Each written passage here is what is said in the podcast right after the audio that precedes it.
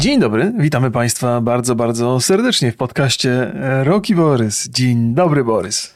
Dzień dobry, Remigiuszu. Jaki masz dzisiaj bardzo aktywny dzień dobry? Takie tak, mam, mam, mam dzisiaj aktywne. Co taki jesteś wesoły i wypoczęty? Mamy dzisiaj partnera, czyżby? To prawda, to prawda. Proszę Państwa, partnerem dzisiejszego odcinka jest aplikacja BookBeat. Znasz? Pamiętasz coś takiego jak BookBeat? No ja Wiesz, pamiętam i wszyscy Państwo pamiętają. Wiesz, państwo mam nadzieję, ale ja przypomnę, bo proszę Państwa, BookBeat to jest aplikacja, która służy do słuchania audiobooków, ale również do czytania e-booków. I jak już no mam nadzieję, że z mm, przyjemnością przesłuchacie nasz e, podcast, e, to poczujecie pewnego rodzaju niedosyt pięknych treści i zerkniecie do BookBeata, żeby sprawdzić, co tam ciekawego e, dla Was BookBeat przygotował. My mamy dla Was e, dwie polecajki. Co tam, Remigiuszu, ostatnio słuchałeś na BookBeacie? A, słuchałem coś, co mnie kompletnie zaskoczyło, bo słuchałem Remigiusza Mroza i Remigiusz Mróz jest bardzo płodnym y, pisarzem, y, książkową, oczywiście, rzecz jasna, bo nie wiem jak poza tym. Ja nie wiedziałem, że Remigiusz Mróz y, pisze książki science fiction. Okazało się, że dwie y, napisał. Ta, z którą ja mam do czynienia, była chyba jego pierwszą z 2014 roku. roku. Przejrzałem od razu, pobiegłem przeglądać jego bibliografię. Dobrze mówię? Jego bibliografię? Wszystkie książki, które napisał, przejrzałem sobie i nie było tam więcej pozycji science fiction, chyba że coś źle szukałem. Jeżeli źle szukałem, to możecie mnie Państwo śmiało skorygować, chętnie się zapoznam. I jest to fantastyczna, fantastyczna opowieść. Z, z, z, dużą przyjemnością słuchałem. Jest to utalentowany pisarz niewątpliwie i udowadnia to po raz kolejny w, w książce science fiction tym razem. No to, to też, też, też niewątpliwie. Mm, ale to wiesz, ja, ja trochę mniej, bo się przyglądałem książką, a nie zdjęciom. Ale też jesteś Remigiusz, więc... A no to Remigiusze mają to do siebie, to wiadomo, to jest jasna rzecz. Więc książka, którą, którą przysłałem, to mm, Chór Zapomnianych Głosów. E, I jest to fantastyczna opowieść science fiction z takimi elementami horroru i tajemnicy. E, to jest, trochę przypomina mi e, kilka filmów, które miałem okazję obejrzeć, ale to może o filmach, to za chwilę Państwu opowiem. Tak czy inaczej, bohater naszej książki, w zasadzie dwójka bohaterów, budzą się na statku kosmicznym, mają przemierzyć ogromną przestrzeń kosmiczną, chyba 100 lat ma ta podróż trwać, udało im się 50 lat przylecieć i wychodzą z, z, z kapsuł kriogenicznych, E, I, I, na zewnątrz niestety panuje śmierć i zniszczenie i pożoga i próbują się nasi bohaterowie dowiedzieć, co się stało i jak, e, jak przeżyć w ogóle i czy przeżyją i czy mają szansę. I to się toczy e, przez, e, przez dłuższy czas w takiej właśnie, w takim klimacie tajemnicy i takiego horroru, ale potem przeradza się w taką ciekawą, pełną zagadek opowieść science fiction. Więc polecam Państwu bardzo, bardzo gorąco. To była dla mnie duża niespodzianka, oby Remigiusz Mróz pisał więcej książek science fiction. Z wielką przyjemnością będę po nie sięgał przy każdej możliwej okazji. Panie Remigiuszu, mhm. to jest apel Proszę science fiction Pro, książkę napisać. Nie, nie to nie było do ciebie, tylko do pana Remigiusza Mroza. No. Tak, apel do artysty to jest. Tak. więc proszę, widzisz, proszę o więcej. Więc ty przeczytałeś science fiction, a ja mhm. przeczytałem wręcz przeciwnie. Czyli fantastykę. Y, nie. ja przeczytałem właśnie nie fantastykę. Przeczytałem taką książkę, która nazywa się Mitologia Słowa, Słowian Aleksandra y, Giejsztora. Właściwie jeszcze nie skończyłem bo to nie jest. Ja ją bardzo polecam, proszę Państwa, mhm. bardzo ją polecam, ale proszę się nie wystraszyć. Proszę się nie wystraszyć mojego polecenia, ponieważ no jest to książka mocno z takim naukowym podejściem do tego naszego słowiańskiego dziedzictwa. Mhm. I mm, autor tutaj szuka korzeni słowiań, słowiańskości. To jest trudne słowo też. E, mm, bada wszelkie naleciałości z innych kultur, religii.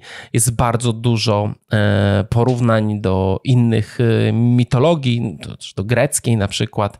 No i, i nie jest to też najnowsza książka, bo to jest książka, która oryginalnie wyszła w 1982 roku i stawiam, że naukowa wiedza wiedza w tym temacie została e, poszerzona, ale z tego, co e, sprawdzałem również w internecie, no to jest to bardzo dobra baza do tego, żeby zacząć się interesować e, naszym, jak to ładnie, jak to ładnie powiedzieć, na, naszą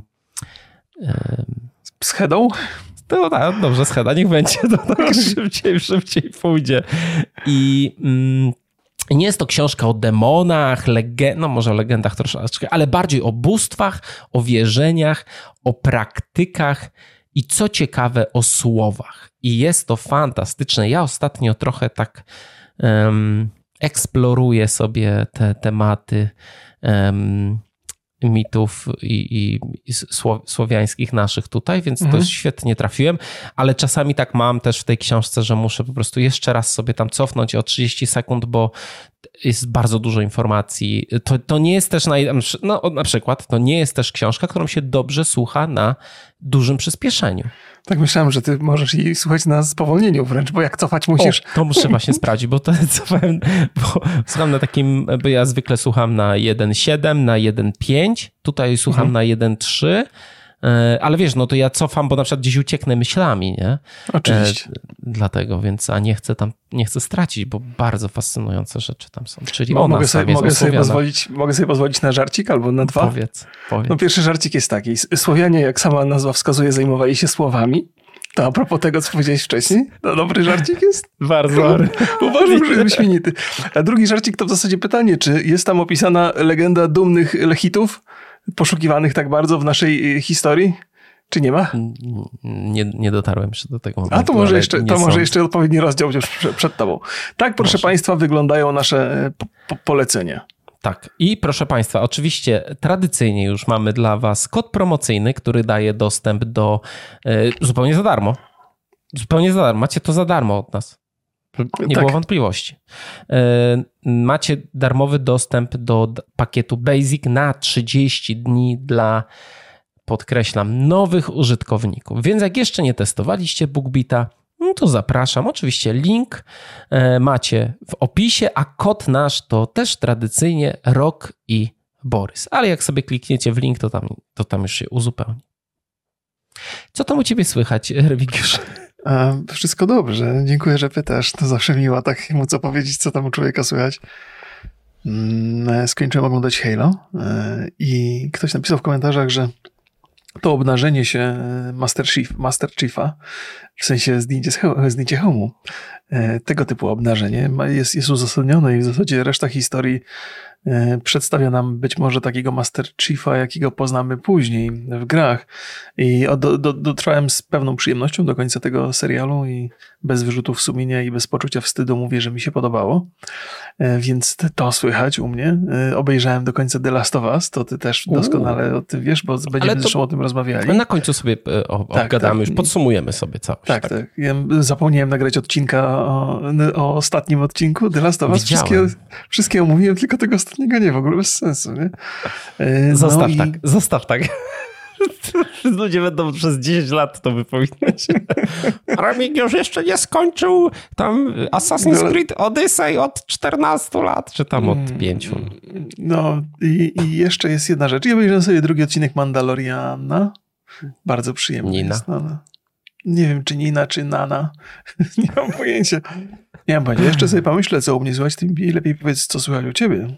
E, no ja intensywnie, ja już jestem na etapie pakowania się. No, w sobotę lecimy na GDC, proszę Państwa. Już następny podcast będziemy nadawać do Was z Frankfurtu na zdalnym, nowym, zdalnym zestawie podcastowym. Mam nadzieję, że, e, że będzie, będzie sprawniej. E, już mamy bardzo, już mamy dwa fajne podcasty zaplanowane na, na GDC. E, ale to pewnie ogłoszę Państwu dzisiaj na grupie, jakiego mamy super gościa. Super gościa. Normalnie robi gry, podnosi ciężary. E, bardzo, bardzo, bardzo ciekawa persona. E, I to jeszcze ja, jest ja reżyserem. A propos wyjazdu do Stanów Zjednoczonych, chciałbym powiedzieć, że ja mam wykupione podwójne ubezpieczenie, więc jak ktoś mi chciał spuścić łomot, to to jest najlepsze możliwe miejsce, czyli w Stanach. Umawiamy się na ustawkę. Dobrze, dobrze, więc, e, więc zapowiada, się, zapowiada się ciekawie. E, muszę też pochwalić e, polski oddział Microsoftu. Załatwili nam wejście na imprezę Microsoftu, a podobnież ta impreza na GDC Microsoftu jest bardzo atrakcyjna. Tak, tak będzie, będzie Phil Spencer i Keanu Reeves, także przybijemy piątki. Na pewno Keanu Reeves będzie. Ale Phil Spencer, no pewnie wiesz, no to jak to, jak, wiesz, tak imprezy. Idę na imprezę z, z Philem Spencerem, ale tam będzie pewnie z tysiąc osób I on mhm. zrobi, cześć, witam was na imprezie i sobie pójdzie do domu, nie? Więc... Nie, to ja tak zrobię. nie no, no jeszcze zjesz chyba kolację, nie? Nie, chyba nie. Ja nie pierniczę, trzymam się z daleka od tych imprez. Ja trochę żartowałem w zeszłym tygodniu, chyba żeśmy o tym rozmawiali, że mam dużo zaproszeń na imprezy, ale to mhm. wiesz, że ja to jest mała szansa. To ty tam idziesz, robisz networking, a ja śpię do 19 ja, i siusiu paciorek i spać. Mi to w ogóle nie, nie przeszkadza, że ty zachowujesz się tak, żeby mieć duży komfort. Tak. Tak, dzięki temu jesteś jedyną osobą, która w naszym podcaście ma ludzkie oblicze. Bo ja to jestem, wiesz, jak mnie AI zastąpi, to nikt się nawet nie zorientuje. No to prawda, to prawda. Była teraz e, premiera e, GPT-4 już mhm. niektórzy testują. Ci, co płacą, to już mogą testować sobie, więc ja nie, ale mam z dobrego źródła. Znaczy, mój kolega testuje i zachwycony jest bardzo tym, co czat y, GPT-4 potrafi, jak jest dużo szybszy, dużo sprawniejszy. Strasznie szybko to idzie, strasznie szybko to idzie, e, ale to jakby warto, to jest, to jest proszę Państwa, że nie ma co się obawiać, bo nie wpłyniemy na to, w sensie jak ktoś się boi, że, że sztuczna inteligencja zabierze mu pracę, e, to ta obawa nic nie zmieni.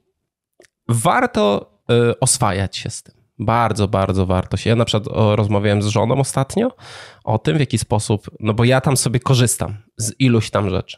Teraz na przykład dużo korzystam z tego czata bingowego mhm. Mm, i on fajnie na przykład szuka źródła, które do których ja tak łatwo nie trafiam. Nawet przy tym odcinku tam parę rzeczy mi, e, mi pomógł i fajnie kategoryzuje rzeczy, robi podsumowania pewnych, e, pewnych tematów. Bardzo ułatwia to, to, to, pracę. Robię oczywiście te transkrypcje. Już ponad połowę podcastów zrobiłem. Ponad połowę ja wszystkich podcastów. Proszę Państwa, to jest. Mm, i, I oczywiście jest to trwa i nie to robią dużo szybciej, ale ja to robię na tym najwyższym modelu, żeby było jak najmniej, więc to, to jednak trochę, trochę trwa. Nie mam też takich skilli, żeby napisać taki skrypt, który automatyzuje wszystko, że odpalam i on robi po kolei wszystko, co tam ja bym robił ręcznie, ale no to jakby no nieudolność moja i jakoś sobie z tym radzę. No i też z żoną tak rozmawialiśmy i, i nawet znaleźliśmy jakieś takie pierwsze badania nad e, analizą AI obrazów e, USG w medycynie, nie? I to niesamowite jest, jak rzeczy, które lekarz nie widzi, AI potrafi um, z tych różnicy takich pikseli małych, nie, nie, mhm. nierealne do zobaczenia ludzkim okiem, potrafi dać jakieś wnioski. I nawet nie chodzi o to, że AI w tym momencie da ci wynik i powie ci, co jest, co, co jest, a czego nie ma, bo to jeszcze nie jest chyba ten etap, ale może cię nakierunkować, że ty robisz w, w badania w jakimś kierunku i możesz mhm. szybciej zdiagnozować mm, jakąś chorobę. Hmm, to, to jest niesamowite to jest. AI w medycynie to będzie, e, to chyba będzie największy postęp. Chyba właściwie większość takich y, nowych y, rzeczy, które technologicznie są opracowywane w medycynie, znajdzie swoje zastosowanie. No ten, ten cały chip Ilona Maska, który w głowę można sobie wszczepić, to, to też ma przede wszystkim działa, zastosowanie medyczne. Nie, nie wiem, czy działa, czy nie Stania działa. są no, ale... podzielone. To, to trzeba by wypróbować, który z nas pierwszy się podda eksperymentalnemu ten, a, a propos y, w, w, w, w wszczepianiu sobie chipów, to ja się zastanawiam, czy nie wszczepić sobie taki, który mierzy ci cukier, żeby sobie zanalizować, y, które dania, które, y, jakie, jakie składniki, jakie jedzenie y, podwyższa ci, podbija ten cukier, bo to nie dla każdego, je, tak, nie, nie, nie, nie dla każdego to samo jedzenie robi to samo. Czy ja to powiedziałem sensownie? Tak, tak. tak. Ja to Niebezpiecznik ostatnio o tym mhm. miał post. To jest bardzo, bardzo ciekawe. To interesująca rzecz, faktycznie. I u niego na przykład ryż podbija cukier bardzo. No proszę, może jakiś słodki ryż kupuje. No nie no, to węglowodany. Może to cukier, może trzeba mu pokazać różnicę, więc bo wygląda podobnie. To białe, to białe. A, no, to zadzwoń do niego. Nie, nie wiem, nie wiem. Chciałem Na pewno już dostał że... takie komentarze w internecie. Chciałem powiedzieć, że a propos, a propos sztucznej inteligencji, to ostatnio pojawił się taki, nie wiem, dziennik deweloperski, czy właściwie odpowiedź na trudne pytanie dewelopera, y, chyba szefa projektu Ashes of Creation, to jest taka gra MMO. I, I jak się człowiek przyjrzy uważniej, to widać, że całe to wideo zostało zrealizowane właśnie przy użyciu sztucznej inteligencji. Że, że, jest, y, że to jest jakiś fake taki. Oczywiście jakby słowa są zgodne z, z bo tam chyba był przygotowany skrypt i mhm. AI to najpewniej odczytuje i buduje na, tym, na, na, na tych słowach twarz tego całego prowadzącego i to jest, jest bardzo, bardzo bliskie autentyczności już teraz, e, więc naprawdę można się spodziewać, że lada, lada moment to będą już takie fejki, że kompletnie nie zauważymy różnicy. Ja myślałem, że meta, że Facebook już to ma od dawna, bo większość wystąpień Marka Zuckerberga właśnie jest takich, że o, to na pewno nie jest człowiek. Nie, myślę, że on, on właściwie meta ma, znaczy właściwie sztuczna inteligencja ma bardzo duży problem, e, żeby zrobić akurat jego, bo sztuczna inteligencja ma więcej cech ludzkich niż on. Nie? To jest przecież, musiałaby się ustecznić, żeby oddać jego to. Prze, prze, przemówienia.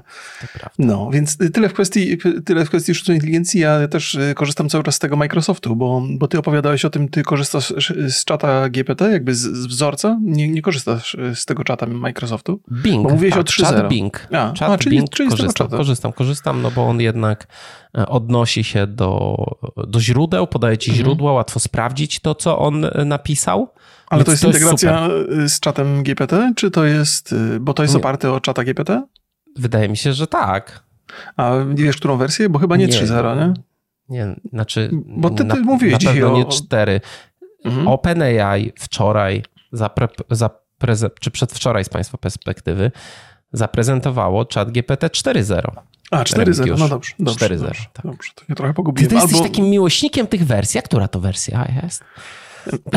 No, bo się nasłuchałem jakichś mądrych programów i wiem, że któraś tam wersja jest o niebo lepsza od, od poprzedniej. No tak, nowa e, jest o niebo lepsza, no więc tak. Mm, no. Nie zawsze tak jest. E, słowa ekspertów, proszę Państwa. Nowość nie, nie. jest y, szybsza. Nie zawsze tak jest, przecież jak pracujesz na programach do montażu, to czasami wersja najnowsza jest gorsza od poprzedniej. I nie tylko dlatego, że ciężko się do niej przyzwyczaić. No różnie bywa, różnie bywa. Więc a, propos naszego wyjazdu do Stanów Zjednoczonych, ja też oczywiście się szykuję i w związku z tymi y, planami to kupiłem sobie dwie pary dresików eleganckich. Hmm. No to żeby wygodnie w samolocie i na imprezę w dresiku. Już widzieli, że z Polski chłop przyjechał. To 4F kupiłeś? Bo to jest, że tak Polaka za granicą idzie rozpoznać. Nie, kupiłem Pumy. Pumy mi najbardziej pasowały. No, zaszalałem. A ja to mam pytanie do Państwa, bo ja się zastanawiałem, czy coś jest takiego, co się opłaca kupić w Stanach, co w Polsce, czego w Polsce nie ma, albo jest na przykład dużo droższe? Wiem, marihuana. iPhone'a można kupić pewnie taniej. Czemu taniej? Tak mi ludzie pisali, że jak ja No bo jak się, patrzą na cenę bez, bez podatku, no to może da się kupić jakoś, no może trochę taniej jest, ale nie sądzę, żeby to było jakoś dużo. Po drugie chyba mm, pytanie, jak tam jest na przykład z gwarancją? Czy musisz wysłać do Stanów ten telefon? To wtedy nie, nie jest nie już tak różowo, że ta różnica tam nawet tysiąca złotych mm, nie, nie jest taka atrakcyjna. To w ogóle jest dobre, dobre pytanie, e, bo ja muszę też kupić e, żonie i córce coś. E, zażądały, żebym przywiózł coś z Ameryki. Y, mój syn nie, nie, takich żądań nie ma, ale pewnie też będą chciał coś dla niego kupić. O, to by chciał skiny jakieś pewnie. Ale zastanawiam się, czy to już nie, już dawno tych czasów nie pożegnaliśmy. No właśnie, co to w Ameryce możesz kupić takiego, więc dlatego zastanawiam się, może są jakieś odmiany słodyczy, które w Polsce nie występują. Mhm. Tak pomyślałem, że przy, no to może być niegłupi pomysł. Bo one się na pewno różnią, a wszystko inne jest raczej takie samo. No więc... ale to czy ty jesteś w stanie jakby mm. Nienaruszone te słodycze przewieźć do Polski. Co ty za kogo ty nie masz, kurde. Jakbym, wiesz, jakbym pizzę miał przewieźć, to byłaby, to, to byłoby ciężko, ale słodycze mnie jakoś tak nie kręcą bardzo mocno. O tak. No to dobrze, no to, to już pierwsze pytanie mamy, y, ma, mamy do Państwa. Co, przechodzimy do naszego tematu, czy jeszcze będziemy sobie rozmawiać o ciekawych rzeczach? E, nie, nie, dzisiaj możemy, możemy prosto, bo temat jest bardzo fascynujący. Proszę Państwa, jak czytamy na wirtualnych mediach, link macie oczywiście do tych artykułów w opisie, francuskie Zgromadzenie Narodowe, czyli ichniejszy Sejm, przegłosowało nowe prawo o ustanowieniu cyfrowej dojrzałości. To bardzo ważny fragment i przeciwdziałaniu nienawiści w internecie. Według nowych przepisów dzieci poniżej 13 roku życia nie będą mogły założyć konta na popularnych platformach jak Facebook, Instagram, WhatsApp czy TikTok, a do 15 roku życia będą musiały uzyskać zgodę rodziców, czyli między 13, do 13 w ogóle nie mogą, między 13 a 15 muszą uzyskać zgodę rodziców. Wedle regulacji założenie konta w serwisie społecznościowym przez nastolatki między 13 a 15 roku życia wymagałoby formalnego zezwolenia rodziców lub opiekunów. Platformy powinny następnie sprawdzić, czy wiek podany w fazie rejestracji jest prawdziwy. Do tego ma służyć certyfikowane przez francuski organ regulacyjny do spraw komunikacji audiowizualnej ARCOM narzędzie weryfikacyjne, czyli grube tematy wchodzą. Mhm. W przypadku złamania przepisów gigantom cyfrowym grożą grzywny nie przekraczające 1% ich rocznych obrotów. Czy my doszliśmy do momentu, kiedy mm, so, social media są bardziej szkodliwe od y, alkoholu albo papierosów, albo na równi? No, wydaje mi się, że, że to, czy one są szkodliwe, czy nieszkodliwe, to już badacze sp sprawdzą. E, pytanie, czy politycy uważają za bardziej szkodliwe. No, wydaje mi się, że papierosy i alkohol także są niedostępne dla młodzieży poniżej 13 roku życia. Popraw mnie, jeśli się mylę, ale stawiam, że są, że, że są W Europie chyba y, od 16 roku życia są, jest jest alkohol, nie? Najniżej. W, Ameryce 21. Amerykanie to tak bardzo dbają Więc o młodzież. Nie, nie wszyscy są, nie wszyscy uznają, że jest jeden wiek do spożywania. No, Okej, okay, to, to musimy się z tym pogodzić. Ja to tak za każdym razem, jak słyszę o przeciwdziałaniu nienawiści w internecie, to myślę sobie, Boże drogi, to jest bardzo szlachetna idea, ale do tej pory nie poradziliśmy sobie z, przeciwdziałaniu, y, z przeciwdziałaniem nienawiści w świecie. Więc w internecie może być jeszcze trudniej, zważywszy na jednak pewną anonimowość cały czas. Y, zawsze mi się to niestety kojarzy z jakąś, y, z jakąś cenzurą albo próbą cenzurowania. Zresztą za każdym razem, kiedy organy rządowe, jakieś, jakieś władze zaczynają wchodzić do internetu, to zaczynam mieć podejrzenie, że, że tam może chodzić o coś więcej więcej niż tylko to takie dbanie o nasze dobro, ale z założeniem się zgadzam. To znaczy ja... No ale czekaj dzieci... chwilę, ty hmm? mówisz o tym, że cenzurowanie pewnych treści dla na przykład dziesięciolatka to jest złe z założenia? Nie, tego nie powiedziałem. Bo my mówimy, bo ja rozumiem, jakby nam cenzurowali coś, Aha. dorosłym, czterdziestoparoletnim, przystojnym mężczyznom, mhm. ale mówimy tutaj o dzieciach poniżej 13 roku życia. Tak, tak, bo poczyniłem sobie wstęp. Nie, absolutnie nie odnosiłem się do tego, co można dzieciom zakazywać i czy to jest, czy można to nazywać cenzurą, zakazywanie czegoś dzieciom. Nie, nie, nie, nie. Oczywiście ja mam takie, y, mam takie przypuszczenia gdzieś, które są ogólnym myśleniem o internecie, że skłonności do cenzury tu się pojawiają i na to trzeba zwracać uwagę i że za każdym razem, kiedy władza sięga po ograniczanie pewnych rzeczy w internecie, to trzeba być wobec tego podejrzliwym. Natomiast zgadzam się z, z, z tą ideą, że social media mogą być szkodliwe dla dzieci z różnych powodów. O tym sobie pewnie za chwilę pogadamy.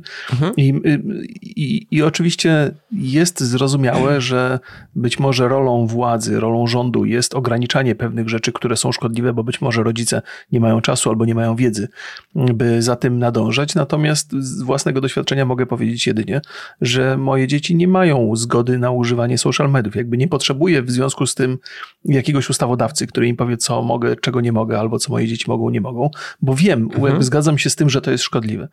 I jeżeli z jakiegoś powodu rodzice sami nie są w stanie e, się tego domyślić, bo on ma, mają inne zajęcia albo inne rzeczy ich interesują, albo nie myślą w ogóle o tym, no to być może rolą rządu jest wprowadzenie ich na właściwe tory, jednak ograniczenie dostępności social mediów dla dzieci. Więc z tym się zgadzam. To jest, to jest, to jest dobra idea. No dobrze, to ja zadam Ci takie pytanie. Rok temu brytyjska instytucja Ofcom zrobiła badania na przedszkolakach. Jak myślisz, ile procent przedszkolaków w Wielkiej Brytanii korzystało z TikToka? W zeszłym roku, pewnie w tym roku jest więcej. Powiedziałbym, że nie, 40%? A, 16. 16 to nie tak dużo. 16. Ale inne dania, przy czym to są raczej inne badania, dane, tak? inne, inne, inne badania, inne dane okay. mówią o tym, że nawet jedna trzecia przedszkolaków korzysta z TikToka. Ale to są szacunkowe dane. Ten Ofcom to jest jedna z takich nielicznych danych. No bo też Mhm. Powiedzmy sobie szczerze, robienie badań na przedszkolakach nie, nie zawsze jest mile widziane w jakikolwiek sposób. Nie? Po drugie, to co mówi ci na przykład, tak to, to to, co mówi ci, no nie wiem, pytasz przedszkolaka, czy robisz monitoring, czy pytasz rodziców. Nie zawsze, jak, jak wiesz, rodzice nie zawsze powiedzą ci prawdę, nie? Więc jakby ta, jak ja mhm. patrzę na takie badania, to zawsze mam taką podejrzliwość, że te dane mogą być mocno zaniżone. Tak, mocno tak, zaniżone. Zgadza się, no trudno, trudno je przeprowadzić. Teraz sobie uświadomiłem jeszcze jedną rzecz, że faktycznie jakby, jeżeli chodzi o kontrolowanie takich urządzeń jak jak telefon, jak e, smartfon, to mam, mam, mam nad tym kontrolę i wiem e, mniej więcej. W zasadzie to też nie jest tak. Mój syn ma 14 lat, więc mu nie zaglądam tam do tego telefonu, ale on zna moją opinię na temat social mediów. I zresztą wydaje mi się, że on ma dużo różnych innych atrakcji w postaci grania w gierki z kumplami, czy siedzenia na Discordzie i gadania z nimi, niż mhm. przeglądanie TikToka, więc nie czuję się jakby tutaj y, przymuszony do tego. Natomiast trochę bardziej martwi mnie to, że możliwości. Kontrolowania tego, co dziecko robi, są coraz mniejsze, bo teraz moja córka, oglądając okazjonalnie YouTube Kids albo YouTube'a na, na telewizorze, tam też został wydzielony osobny ten dział shorty. I te shorty w zasadzie jakby idea jest dokładnie ta sama co w TikToku. Może algorytm nie jest tak sprawny jak TikTokowy, ale jednak to jest ta, ta, sama, ta sama rzecz. I w zasadzie trudno mm, mi, rodzicowi, oddzielić tego, te shorty od, od, od YouTube'a jakiegokolwiek. Generalnie jestem przeciwnikiem YouTube'a w ogóle dla dzieci. Raczej nie chciałbym, żeby moje dzieci z tego korzystały, no ale to też jakby nie jestem w stanie upilnować tego wszystkiego naraz. Więc zakładam, że rodzic, który nie zajmuje się za bardzo internetowymi zabawami dziecka, albo nie kontroluje sam internetu, bo może jest z tego pokolenia, gdzie internet jeszcze nie był wystarczająco interesujący, no to ciężko mu, ciężko mu to, to, to zweryfikować i sprawdzić, co, co dziecko tam właściwie robi. Bo te shorty na YouTube wydają się bardzo często niewinne, ale jednak ich możliwość do wytwarzania tej, tego nałogu czy przyciągania uwagi bywa zatrważające. Oczywiście jakby w tej, w tej, w tej rzeczy kilka się ściera punktów widzenia, bo gdzieś tam jakiś czas temu opowiadałem o tym i trafiłem na takie badania, wedle których stymulacja intelektualna czasami przez źródła bardzo ja wiem, niejednoznaczne, potrafi być. W sensie, e, taki, to, co, to, co z reguły postrzegamy jako negatywne, czyli siedzenie przed telewizorem, albo mhm. oglądanie bajek, albo siedzenie bez, bez odrywania się, bez żadnej aktywności, postrzegamy to jako coś negatywnego. Natomiast z jakiegoś powodu IQ e, na, na, w społeczeństwie powoli rośnie, takim społeczeństwie, które technologicznie jest, powiedzmy, zagospodarowane w pełni. Czyli dzieciaki siedzące przed telewizorami, wbrew pozorom, e, być może są ogłupione, ale też wykazują większe większe te, mm, na, na podstawie Ale badań tych IQ jest wyższe, więc... Czy IQ jest wyznacznikiem nie, nie, zdrowia oczywiście. psychicznego? Oczywiście, że nie. Ja jakby nie, nie twierdzę, że wysokie IQ to jest rozwiązanie wszystkich problemów mhm. i jeżeli po TikToku dziecko ma wyższe IQ, to jest lepiej. Nie? Tego nie twierdzę. Natomiast uważam, że jest to pewien czynnik, który warto brać pod uwagę. Że te rzeczy, które my postrzegamy jako szkodliwe i mamy wrażenie, że dzieciak jest tam zagubiony i siedzi jak zombie przed tym telefonem, to może mieć pozytywny wpływ na, na rozwój intelektu. Oczywiście może mieć to negatywny wpływ na rozwój, rozwój społeczny, ale warto brać pod uwagę, jakby mówiąc, że coś jest złe albo dobre, to jeszcze takie dodatkowe dodatkowe czynniki. Nie? Może się nagle okazać tam po upływie kilku pokoleń, że to nie było takie złe, mimo że my żeśmy patrzyli na to bardzo negatywnie. Ja mam raczej tą wiarę, że jest to złe, dlatego dzieciom swoim nie pozwalam korzystać z tego na tyle, na ile mogę, ale wiem, że mogą być też inne takie rzeczy, których, z których sobie sprawy nie zdaję, które mogą być korzystne. Mhm. Więc znaczy... warto brać to pod uwagę. Francuski rząd uznał, że jest to szkodliwe i jest jak jest. Mhm. Znaczy, oni uznali, że do 13 roku życia y, y, dziecko nie powinno korzystać z social mediów, mhm. ponieważ to ma na, na nie mm, zły wpływ. Tego samego zdania jest y, Vivek Marty, to jest lekarz, to jest naczelny lekarz USA, czy, czy coś w tym rodzaju. I on tak. mówi, że 13 lat to stanowczo za mało na korzystanie z mediów społecznościowych. Podkreśla, że dzieci w tym wieku dopiero zaczynają rozwijać swoją tożsamość, a treści, które pojawiają się w social mediach, skutecznie zaburzają ten proces. I dodaję jeszcze, mamy najlepszych projektantów i deweloperów na świecie, którzy tworzą te platformy tak, aby maksymalnie wydłużyć czas ich używania. Jeżeli powiem dzieciom, aby użyły siły swojej woli i kontrolowały czas, jaki spędzają na tych platformach, to stawiamy je naprzeciwko najlepszych projektantów świata. To nierówna walka. No to, to, to jakby zgadzam się, to, to bezwzględnie e, utrzymanie uwagi dziecka przy takim urządzeniu jest zatrważające. To znaczy, jakby generalnie myślimy o tym, że dzieci mają problemy z koncentracją i to jest pewnie do zauważenia w szkołach, e, no to potrafią się skoncentrować nad takim urządzeniem. I na pewno te wszystkie mechanizmy, które uzależniające tam pracują na najwyższych możliwych obrotach i ci inżynierowie robią dokładnie to, do czego zostali zatrudnieni. I jest to, jest to zatrważające. Oczywiście, jak, mówię, cały czas, cały czas może być drugi, druga strona medalu. Ja nie chcę być tu adwokatem diabła. Cały czas podkreślam, że ja jestem raczej przeciwny mhm. social medium w takiej formie dla dzieci. No to cały czas, cały czas pozostaje pytanie, czy jakieś korzyści w związku z tym się, się odnosi. I jakby to oczywiście social media są, są ja miejscem ci... pełnym zagrożeń, są miejscem, mhm. gdzie może powstać nauk, ale są też miejscem, w którym jakby też z negatywnego punktu widzenia y, wytwarza się bardzo niewłaściwy obraz rzeczywistości, to znaczy nieprawdziwy obraz, skrajnie nieprawdziwy obraz rzeczywistości. Niestety y, popularność najczęściej osiąga się ściemniając ludzi na temat swoich osiągnięć, swojego życia, tego, co mhm. nam daje szczęście i tak dalej. Bardzo, bardzo dziwny obraz rzeczywistości tam się przedstawia, to jest chyba większy problem dla nastolatków, bo, bo oni mają problemy z tożsamością swoją, z, z postrzeganiem swojego życia w sposób pozytywny, jeżeli ono odbiega od tego, co mają w, inter, w internecie, mm, na TikToku czy na Instagramie. Y, ale no to też jest jakiś, jakiś problem. I podejrzewam, że dzieciak, który Chociaż może z drugiej strony jest też tak, że jeżeli od przedszkola będziesz siedzieć w tych mediach, to szybciej wyłapiesz, że to nie ma nic wspólnego z rzeczywistością. Może nastolatki teraz są rzucone na głęboką wodę, bo ten rozwój social mediów jest tak duży w bardzo krótkim czasie, że są brane z zaskoczenia jakby. Więc może to dobrze, że dziecko siedzi na TikToku od przedszkola. Po raz kolejny mm. powtarzam, nie sądzę, żeby tak było, ale zadaję pytanie. Raczej, raczej badania wskazują, że mm, obniżają się pewne kompetencje. Nie? Na przykład kompetencje językowe się obniżają. E, w dzieci stają się przez, przez to, że są mm, naturalnie, social media ma bardzo dobre dobrze rozwinięte te systemy nagradzania, te mikrodawki dopaminy, kiedy, dostaje, kiedy dostajemy jakiegoś lajka, komentarz albo mm -hmm. no, coś takiego dzieje się. No i też dzieci, które są od e, wczesnych lat na narażone na, znaczy narażone, no są narażone na te mechanizmy, no to mają takie przejawiają później nadwrażliwość na takie sytuacje społeczne związane z nagradzaniem i, i karaniem. I tutaj jest taka rzecz, która, bo oczywiście my możemy mówić też o korzyściach, no bo to, to TikTok to jest taka, te, też takie miejsce, gdzie, jest, gdzie można spotkać bardzo dużą kreatywność, pomysłowość, inspirować się, można mhm. poznać pewnego rodzaju różnorodność świata, kultur, e, różnorodność sztuki, no ale mamy te wszystkie jakby złe rzeczy. I to ciekawe, bo ja wrzuciłem oczywiście na grupę u nas e, ten artykuł z wirtualnych mediów, zadałem tam pytanie i Marcin na grupie napisał też bardzo ciekawą rzecz, że mm, internet za naszej młodości był zupełnie inny.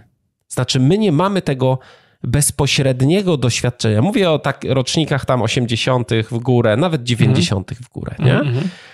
Że my nie mamy do, możliw- że my mówimy słowo internet, ale to znaczy zupełnie coś innego niż on teraz jest. Oprócz tego, że no jak ja byłem gnojkiem, to w ogóle nie było internetu. To jest mhm. pierwsza rzecz. No, my nie A potem, jak on, tak. on raczkował, to nie miał wszystkich tych mechanizmów niszczących, nie było Instagrama. Mhm. Ja Instagrama zainstalowałem, jak pojawił się na Android, nie, jak był jeszcze, miałem iPhone'a, to było, że zainstalowałem go ileś tam lat temu, ale ja już byłem dorosłym człowiekiem. To już mnie nie kształtowało w taki sposób, jak może kształtować, no ile razy mówiliśmy o szkodliwości Instagrama. O tej mhm, wizji, no tak, którą tak, nam tak, tak. sprzedaje, jak o badaniach, które mówiły o tym, że im więcej korzystasz z Instagrama, tym masz większą szansę na depresję. Tak, tak, tak, zgadza się. Było, było tego mnóstwo.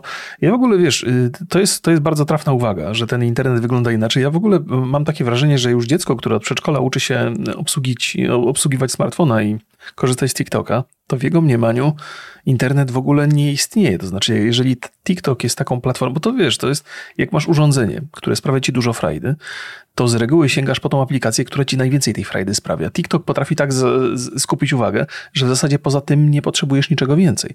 I jest taka obawa, że dzieciak, który jakby korzysta na co dzień z internetu i teoretycznie się tam rozwija, no to on właściwie nie korzysta z internetu tak naprawdę. Jakby on ogląda szereg różnych obrazków, które się pojawiają, ale wiesz, nie, nie, nie zachodzi tam taka relacja, że jeżeli wpiszę sobie tutaj coś, to mi jakiś wynik wyszukiwania wyskoczy, nie? Bo nie ma takiej potrzeby, bo masz, wszystko się sprowadza do przewijania w górę, w dół, w prawo, lewo, w lewo. Mhm. I to to jest wszystko, co musisz wykonać. Więc powiedziałbym, że o ile ten rozwój technologiczny przyczynił się do powstawania narzędzi, które stymulują nasz intelekt, o tyle TikTok, mimo tej całej kreatywności, mam wrażenie, że on się przyczyniał raczej, jakby proces jest odwrotny, bo nie musisz zbyt wiele robić, tylko przesuwasz w górę, w dół, w prawo, w lewo. To jest no, wszystko. Ale to jest trochę tak jak telewizja, nie? Z drugiej strony algorytm no. TikToka podsyła ci te rzeczy, które, które cię bardziej interesują. Znaczy to działa fantastycznie. Jeżeli interesuje cię, nie wiem, naprawia, na przykład dużo teraz, ja, ja oglądam na TikToku dużo rzeczy z naprawiania i mm, odnawiania starych sprzętów. Okay. Jakąś starą konsolę Nintendo, czy jakieś stare Atari. I są takie filmy, ludzie to robią, to jest takie fascynujące. Czy ja z tego wyciągam dużo? nie, raczej może nie. No ale na przykład, nie wiem, takie rzeczy, jak ktoś robi w drewnie coś, albo jak ktoś majsterkuje, to bardzo dużo tam jest ciekawych treści. I tylko, że ty musisz być nimi zainteresowanymi już na starcie, bo jak nie jesteś, to będziesz dostawał te mhm. rzeczy łatwiejsze. Znaczy, Mm, wiesz, zastanawiam się, zastanawiam się, bo, bo, tak, bo wychodzimy z założenia, że social media dla dzieci są niedobre i raczej będziemy się tutaj zgadzać. Czy my wychodzimy z, znaczy ciężko byłoby mówić, że są dobre, mhm, patrząc na te wszystkie badania, które są robione. Czyli no właśnie, no opieramy się za, na czymś przepraszam, twardym. Tak, to, to ja Czyli idąc, idąc za, za, za tutaj y, francuskimi dokonaniami w tej materii, no, oni wyszli z założenia, że to jest mhm. niewłaściwe i trzymają, będą próbowali utrzymać dzieci z daleka. Czy im się to uda dzięki tej ustawie, czy nie, to już jest zupełnie inna historia. Podejrzewam, że to wcale nie musi być wcale takie łatwe. Zobaczymy, jak będą działały te ich narzędzia. Natomiast y, faktycznie coś takiego jest, że jeżeli, jeżeli twoje zapotrzebowania są albo konkretne, albo jakieś to powiedzmy wyższego lotu, to, to możesz odkryć, e, jeżeli masz więcej ambicji, to możesz odkryć faktycznie na tym TikToku rzeczy, które, które są interesujące. Podejrzewam, że nie tylko to się sprowadza do, ja wiem, odnawiania starych sprzętów komputerowych, czy tam jakiejś elektroniki, ale całej masy innych ciekawych e, rzeczy. Od, od, od, od, od gier począwszy pewnie na książkach skończywszy. Ja założę się, że na TikToku są kanały, które się zajmują książkami. Pewnie są takie, które się zajmują matematyką, mhm. fizyką innymi różnymi takimi rzeczami, jakimiś zagadnieniami zagadkami logicznymi. Więc y, należy, należy sobie zadać pytanie, czy dzieciak, który wsiądzie do takiego TikToka, to jest skazany na treści, które zrobią mu budyń z mózgu, czy jest być może, jeżeli będzie wnikliwy i będzie poszukiwał, to znajdzie tam coś, co, co, co rozbudzi jego zainteresowanie i rozwinie jego intelekt. Ale to może być, to mogą być indywidualne przypadki. To Tylko, znaczy... że ja mam wrażenie, hmm. że niestety treści nie mają tam za wiele znaczenia, że to dla nas mają znaczenie treści, Okay. A dla takiego dziecka dużo większe znaczenie mogą by, mieć mechanizmy uzależniające na przykład. Okej, okej, okej, ale to nie, ogóle... On może mieć, mhm. wiesz, jakby może mieć fajne rzeczy oglądać, inspirujące, ale siedzi tam dziesiątą godzinę, bo cały czas coś ciekawego jest i cały czas ma tą mikrodawkę dopaminy i cały mhm. czas jest nakręcony i niezależnie od tego, czy będzie oglądał wartościowe treści, czy niewartościowe, te mechanizmy, na których opierają się współczesne social media są niszczące dla dla, dla dorosłych są niszczące, już w ogóle dla dzieci.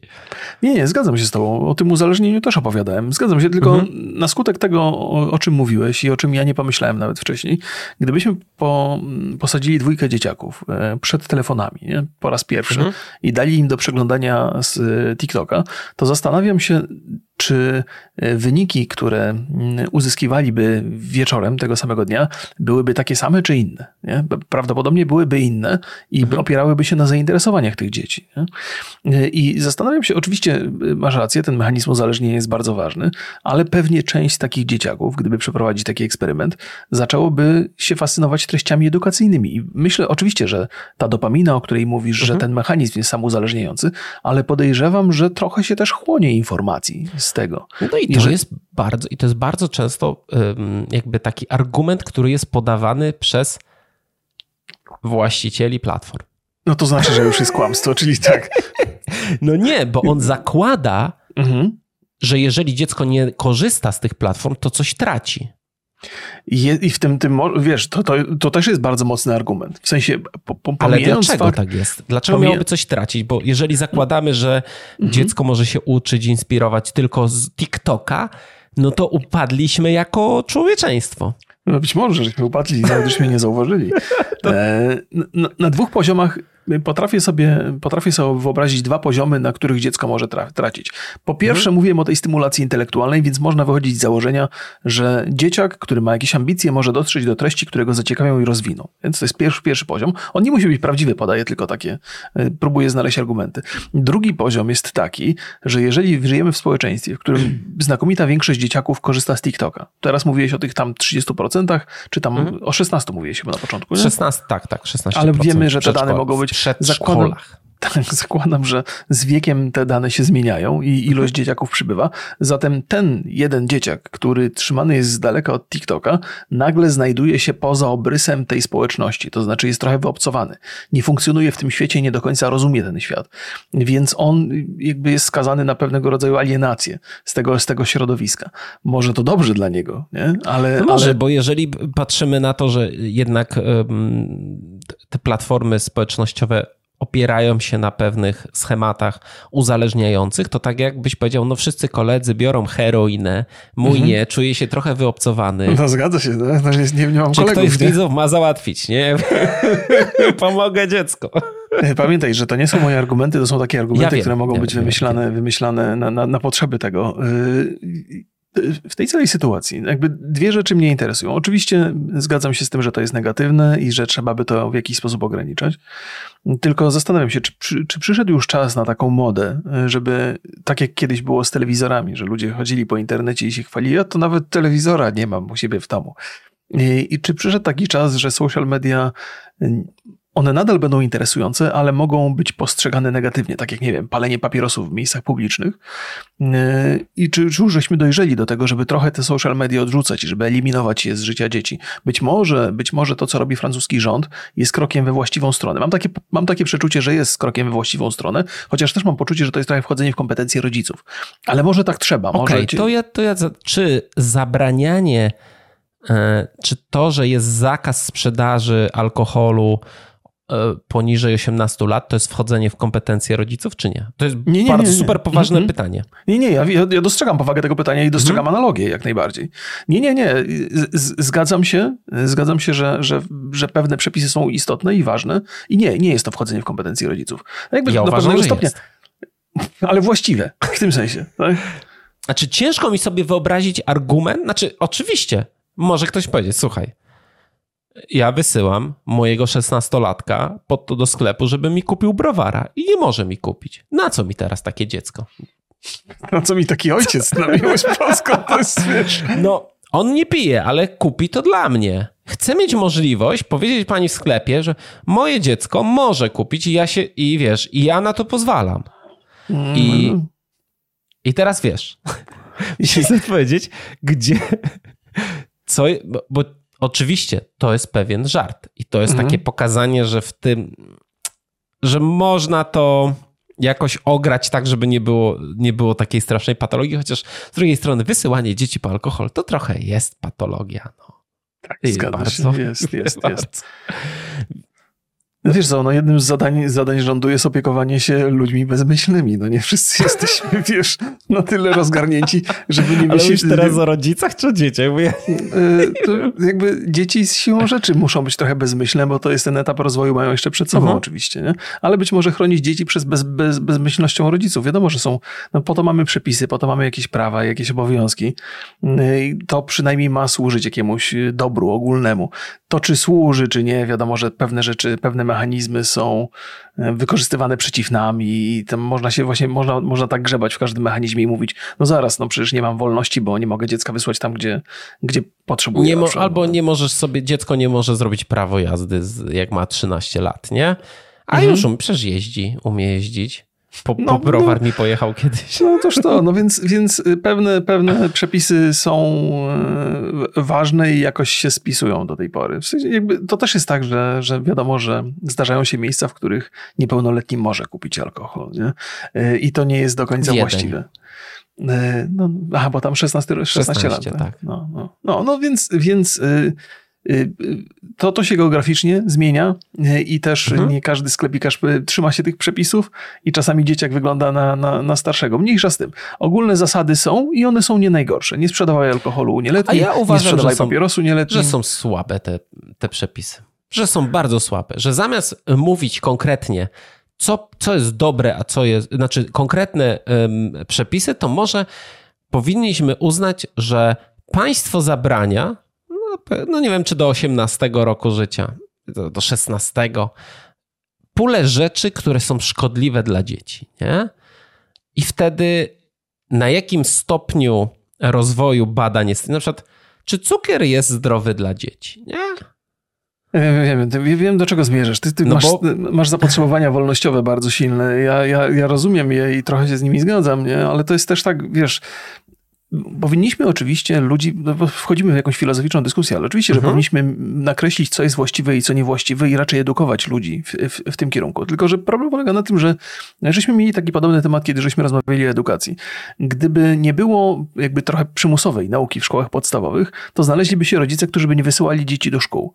Mhm. I to jest jakby konsekwencja tej wolności. Być może, być może musimy takich konsekwencji doświadczyć, żeby uszanować tą wolność, którą byśmy mogli uzyskać w ten sposób, mhm. ale obawiam się, że, że że potem byśmy byli skazani nie tylko na to, żeby e, będziemy ponosili konsekwencje tego, że tam jakaś grupa ludzi będzie nie, nie, niewykształcona, trzeba będzie się nimi zająć, to będzie kosztowało i tak dalej, i tak dalej. Więc powiedziałbym, że wiesz, jako i jako społeczeństwo, ceniąc oczywiście wolność, musimy żyć w określonych y, no, normach i ramach, mhm. żeby to szło do przodu. Jeżeli zwolnimy się od odpowiedzialności, będziemy liczyli na to, że każdy będzie postępował dobrze i przyzwoicie i że y, ta nagroda, którą jest wolność, będzie skłaniała nas do tego właściwego i dobrego postępowania, no to chyba było, byłoby to pewną naiwnością. No nie każdy będzie postępował właściwie i dobrze. Mhm. Jeżeli będzie I, miał wybór, to będzie postępował źle. No. no. ale to też wracamy do. Właściwie to nie wiem, czy ja chcę ciągnąć tą stronę, ale wracamy znowu do takiego, kto bierze odpowiedzialność za dziecko. Czy dziecko jest rodziców, czy dziecko jest państwa. Wiesz, no ja, to też musimy sobie odpowiedzieć. Nie, nie, ma. W Polsce jest tak, że rodzic ma zobowiązania, mieszka w Polsce, ma dziecko z Polski, dziecko też mieszka w Polsce, no to ma pewne obowiązki, nie? Rodzic. Mhm. I Wiesz, te i, obowiązki, i, no to są na różnej tam na przykład y, musi wysłać dziecko do szkoły. Mhm.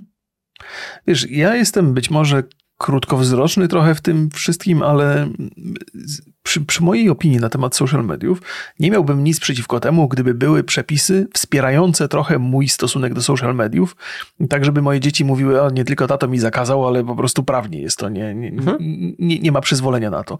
Więc wiesz, ale to jest, to jest, to jest też pułapka, bo y, decydujesz się na rezygnację z wolności tam, gdzie ci to pasuje. Nie, nie każdemu musi pasować tam, gdzie mi.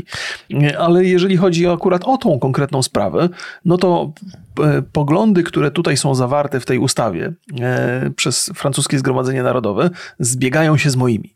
Więc ja tu jestem, ja, tu jestem za. No, Rozumiem konsekwencje też. ograniczenia wolności. Z moimi to trochę też, no bo jeżeli mówimy o wolności, to mówimy o wolności, nie wiem, siedmiolatka? No właśnie. No.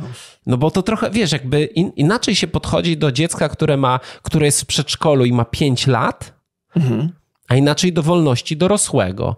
I w momencie, kiedy wielkie korporacje, to co powiedział y, ten, Boże, zgubiłem jego nazwisko, bardzo, bardzo ładne, Vivek Marty powiedział, mhm. że to jest nierówna walka, że żadne dziecko nie ma szans w tym, żeby mm, zmierzyć się z TikTokiem, Facebookiem, Instagramem. Nie ma po prostu szans. Znaczy, to są takie mechanizmy, którym my nie dajemy rady. Nie, z, zgadzam dopiero się. dopiero 5-6-latki, nie? Z, zgadzam się, zgadzam. I, no. i, I, też tak jak zabronione są papierosy i alkohol. Ustaliliśmy sobie tak w społeczeństwie i oczywiście to jest bardziej związane z kulturą niż z realnym szkod z szkodliwością, bo jeżeli by to wy wiązało się ze szkodliwością, to by cukier był, e, e, ograniczenia w spożyciu cukru by miały dzieci, i, e, a dorośli mogliby jarać jointy, a, ale no ja uważam, że, że, ta, że tak, że to jest dobry kierunek. Nie jestem do końca przekonany, bo ja tam widzę dużo możliwości na. Nadużycia? E, na nadużycia, no. No, no tak, to się zgadza. No, jeżeli powstaje mechanizm, w którym od dziecka możesz weryfikować użytkownika w internecie, to nie zaszkodzi potem, wiesz, bo to, to, to, to co mówiłem o nienawiści, wiesz, nienawiść to jest bardzo szeroki, to może być termin, który bardzo wiele spraw obejmuje. Mhm. I teraz weryfikujmy każdego. Ja też mam swoje przemyślenia dotyczące anonimowości w internecie. Jako, że ja nie jestem anonimowy w internecie, bo, bo, bo funkcjonuję jako, jako ja, to też mam zastrzeżenia do ludzi, którzy są anonimowi. Oni mają nade mną pewną, pewnego rodzaju przewagę. Uważam, że to jest mhm. nierówne starcie, jeżeli do takiego dochodzi między nami. Ale też no, nie mogę swojej pozycji, jakby nie mogę swoją pozycją warunkować tego, jak inni mają żyć i funkcjonować w internecie. Mhm. Więc, więc, więc raczej tego unikam. I dlatego też na to zwróciłem uwagę, że, że pojawiają się kolejne mechanizmy, które potem, jeżeli niewłaściwe osoby dobiorą się do władzy, mogą te mechanizmy nadużywać. No ale, no, ale no właśnie, to jest, to jest ko kolejne pytanie. No, o dzieci ktoś musi dbać, nie zawsze rodzice dają radę, nie zawsze mają czas. I to jest Więc dobre może... pytanie, ponieważ Francja chce również walczyć z sharentingiem. Czy wiesz, Remigiuszu, co to jest sharenting? Może się dzielisz dzieckiem z innymi rodzicami? wiem, wiem, blisko, co to jest. Wiem, blisko. Wiem, wiem, to, jest, jest. Sharenting y, to jest y, wrzucanie głównie wizerunku swoich dzieci do internetu bez mm. ich zgody. To, to jest, to jest do, dobre pytanie dla mnie, bo ja przecież no, to, y, uprawiałem sharenting, więc jestem już przygotowany proszę, na defensywę. Proszę Państwa, y, Francja szykuje też nowe prawo, które w większym stopniu ma chronić, chronić prywatność dzieci i walczyć ze zjawiskiem sharentingu, czyli umieszczania zdjęć najmłodszych w social mediach bez ich woli. Nowe przepisy zdaniem ustawodawców mają również ochraniać dzieci przed cyberprzemocą, w tym seksualną, oraz nadużyciami w świecie cyfrowym i realnym. Według różnych badań wizerunek przeciętnego dziecka we Francji jest udostępniany w sieci 1300 razy przed ukończeniem 13 roku życia. 91% rodziców i opiekunów wrzuciło zdjęcie dziecka do sieci zanim ukończyło ono 5 lat. Mhm. Więc jako y, winny tutaj y, przyznaję się do winy, Wysoki Sądzie. Też wrzucałem dzieci ja chciałem wizerunek swoich dzieci. Na początku chciałem zapytać, czy to jest coś złego, ale już więcej jest. E, no wiesz, w związku z tym, że, że byłem jakby po, po każdej możliwej stronie barykady w tej dyskusji, to, to muszę powiedzieć tak. Po pierwsze, szczęśliwie się złożyło, że y, nie czekaj, zaszkodziło czekaj, to czekaj, moim... czekaj, czekaj. Hmm? Czy twoi rodzice też wrzucali, jak byłeś dzieckiem, twoje zdjęcie Nie, nie, nie. Raczej mówiąc, że, że z jednej strony byłem osobą, która wrzucała wizerunek swoich dzieci, z drugiej mhm. strony dzisiaj patrzę na to negatywnie, więc, więc mhm. E, więc chciałem powiedzieć, że, że szczęśliwie się złożyło, że to nie zaszkodziło moim dzieciom w żaden sposób. E, to też jest tak, że dziecko, które jest bardzo małe, zdecydowanie różni się od tego, jakie jest, kiedy już jest trochę starsze i, i dojrzalsze. Więc to jest być może jakiś plus tego wszystkiego. Natomiast y, wiem, że bardzo łatwo, bardzo łatwo nadużycia w tym zakresie. To znaczy, tak w ogóle wizerunek y, i, i psów, i kotów, i dzieci to bardzo pozytywnie wpływa na rozwój social mediów, naszych własnych osobistych. Kiedy ja funkcjonowałem w tym internecie, to te social media jeszcze nie funkcjonowały na takiej zasadzie e, poważnej, nie miały takiego obrotu i to, to trochę było co innego. Nie usprawiedliwiam tego. Moim, moim zdaniem nie powinienem wrzucać e, dzieci do internetu, tylko też to już usprawiedliwiając się ostatecznie jeszcze raz, no to czasami się tak zdarzało, że ja nagrywając siebie, robiąc vlogi, gdzieś tam mój syn do mnie podbiegał i żeśmy rozmawiali, to takie bardzo naturalne mi się wydawało. Ostatnio Natomiast... na TikToku wyskoczył mi short z tobą mhm. i z twoim synem. Jak mhm. E, ty go pytasz, a skąd wiesz, że ta postać jest zła? to jest czegoś, bo jest czarna. Tak?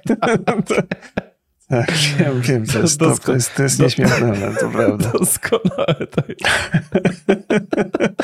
E, no, ale no, wiesz, jakby my też doświadczamy tego internetu, ja i moje dzieci, więc trochę rozmawiamy na ten temat, zwłaszcza z moim synem. On nie ma, nie ma, na razie nie zgłosił mi żadnych zastrzeżeń. Ale to mówię, to raczej wynikało z tego, że mieliśmy szczęście, bo można było parę głupich rzeczy powiedzieć, zrobić, pokazać. Można to było przerobić na wszelkie możliwe sposoby i to, to raczej Pozdra byłoby szkodliwe. Pozdrawiamy Gimpera.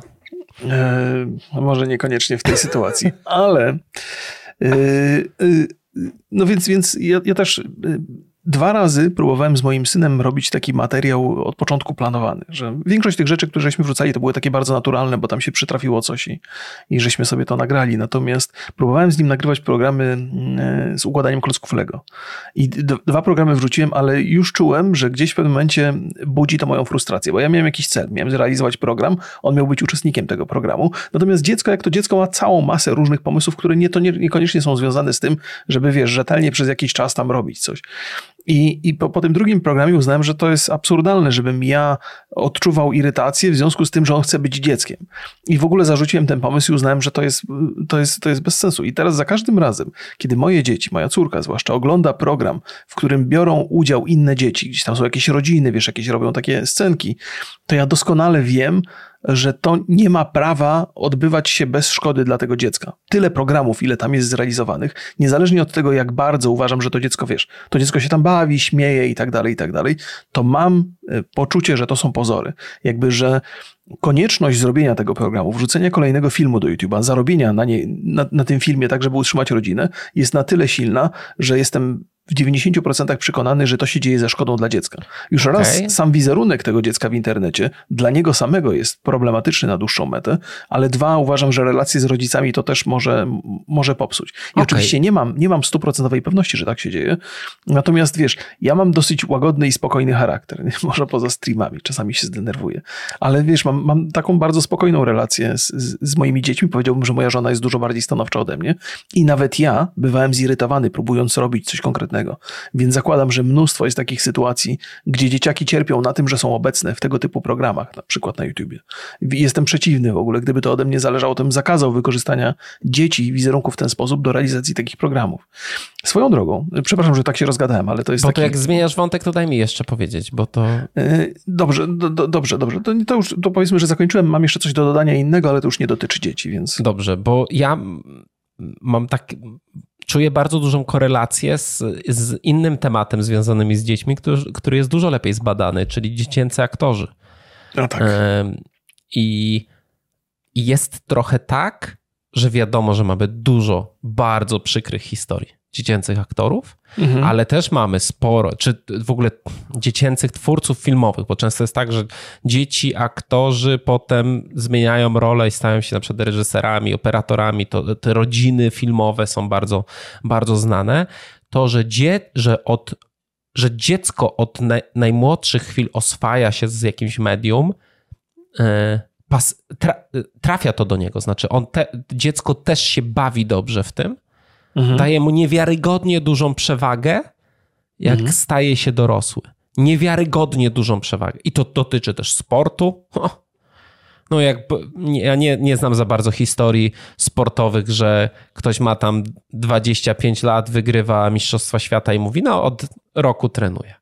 No nie, nie, nie. Wiadomo, tak. No jak miałem 3 lata, to już skakałem na nartach. No to są takie historie, nie? Mhm. I, I jeżeli rodzice są na przykład youtuberami, mhm. to bardzo często też jest tak, że dzieci chcą wybrać tą samą drogę co rodzice. Rodziny prawników, rodziny lekarzy, rodziny aktorów. To czemu nagle rodziny youtuberów to ma być coś co z góry zakładamy, że to jest złe. I mówimy tutaj o pewnej twórczości, bo trochę odbiegliśmy od tematu. Ten jednak sharenting dotyczy tego, że ty po prostu wrzucasz, jest, nie, nie jesteś twórcą internetowym, po prostu wrzucasz zdjęcia, które potem są sprzedawane na aukcjach pedofilskich. Aha, no to, to tak, to jest innego rodzaju w ogóle problem i poważne zagrożenie. Ale no to, jest... to, to też, mhm. bo to jest jedno z największych zagrożeń.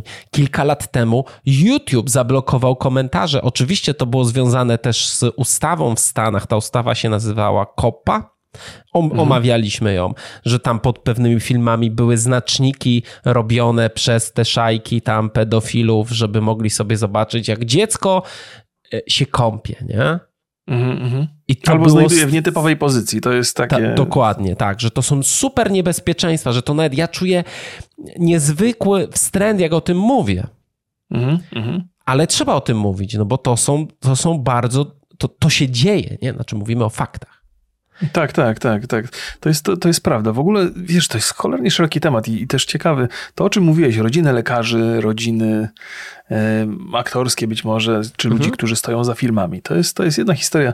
Natomiast jeżeli chodzi o te, te gwiazdy filmowe, o te, o, te, o te dzieci, które, wiesz, to Wiemy doskonale, że bardzo dużo tych historii potoczyło się nie do końca dobrze dla tych dzieci. I ja y, pamiętam y, bardzo fajny wywiad y, Joe Rogana z Miley Cyrus, gdzie ona, ona, ona jest jedną z tych osób, która miała gdzieś tam taką... Całe taki, życie show business. No. Tak, tak, ale też miała taką sytuację przejściową, gdzie była totalnie zagubiona. Jej się udało wyjść w zasadzie na prostą i dzisiaj mówi rozsądne i mądre rzeczy. Jest topową Natomiast, gwiazdą dzisiaj. Więc. Tak, tak, jest, jest, ale nie każda historia tak się, tak się, tak się potoczyła. Jest wiele historii, które dla tych dzieci skończyły się fatalnie, skończyły się nałogami. Chyba Drew Barrymore była taką pierwszą osobą, która gdzieś tam przeszła od dziecięcej gwiazdy do aktualnie też gwiazdy, ale po drodze miała dużo, dużo historii właśnie z używkami i wiele dzieciaków się z tego nie wyplątało. Boże, jak się. Britney Spears też miała pewnie, miała mnóstwo takich epizodów. Jest, jest sporo. Dalej jest, ma dużo problemów. No właśnie, jest, jest, więc sporo tych dzieciaków ma mnóstwo problemów i było wiadomo, że Disney. Tylko, że Britney Spears ogóle... to nie była sławna chyba jako dziecko, czy była? Była, była, bo to, to był taki z Justinem Timberlake'iem razem. klub Myszki Miki, tak? Tak, tak, chyba tak, chyba tak to się nazywało. Sprawdźmy. Więc, więc jakby jest sporo tych historii, które, po, które jakby potwierdzają negatywny wpływ tego poziomu sławy na, na, dziecko. I mówię o tym dlatego, że Disney teoretycznie jakby wykorzystywał te dzieciaki do, na maksa, ale oni też mieli psychologów, to wiesz, to było dosyć, dosyć dokładnie było prowadzone i to wcale nie pomogło w tym, żeby te dzieciaki ukierunkować potem odpowiednio.